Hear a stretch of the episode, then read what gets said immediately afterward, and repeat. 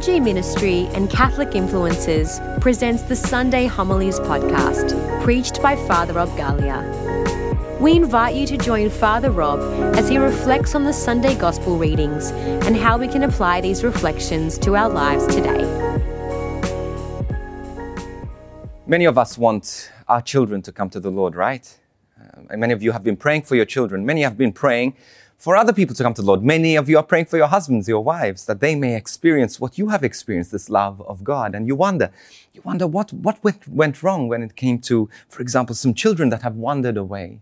I've done so much, I've invested so much, I've, I've sown so much into their lives, and yet They've moved away. What's going on? My grandchildren, why are they not practicing the faith? And we have all of these questions. I myself am a priest and I've preached so many sermons and I've reached to so many teenagers and I have questions. Why don't they just listen? How I wish that they would come to the Lord by the words that I speak, even people that I've discipled and walked with through youth ministry and I've, I've walked with them for several years and they end up walking away from the truth, from the faith. And I'm disappointed. I'm heartbroken because I want them to live this uh, spiritual fruit, this, the, in this spiritual fruitfulness of knowing Jesus and loving Jesus. But here's the thing. We were never called to convert people. We were only called to sow seeds. It is God, it is Jesus alone who sows, who helps us when, once we have sown the seeds, to uh, help people grow to know and love and even serve the Lord.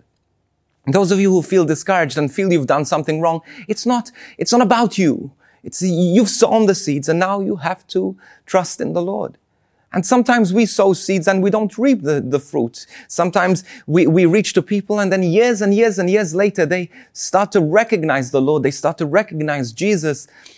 But it is because of the seeds you've sown. Don't underestimate what you have already done, but also do not be disheartened by the work you have done and the lack of fruit that you are reaping, that you are seeing.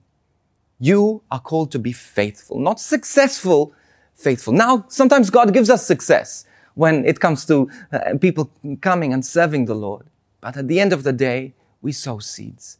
I want to spend my life sowing the seeds into the hearts. There are clever, clever ways of doing things, okay? There are relevant ways of doing things.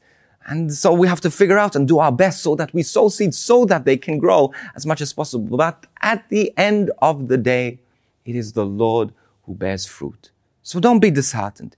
Keep sowing seeds. Keep praying for your children. Keep fasting and praying for your grandchildren.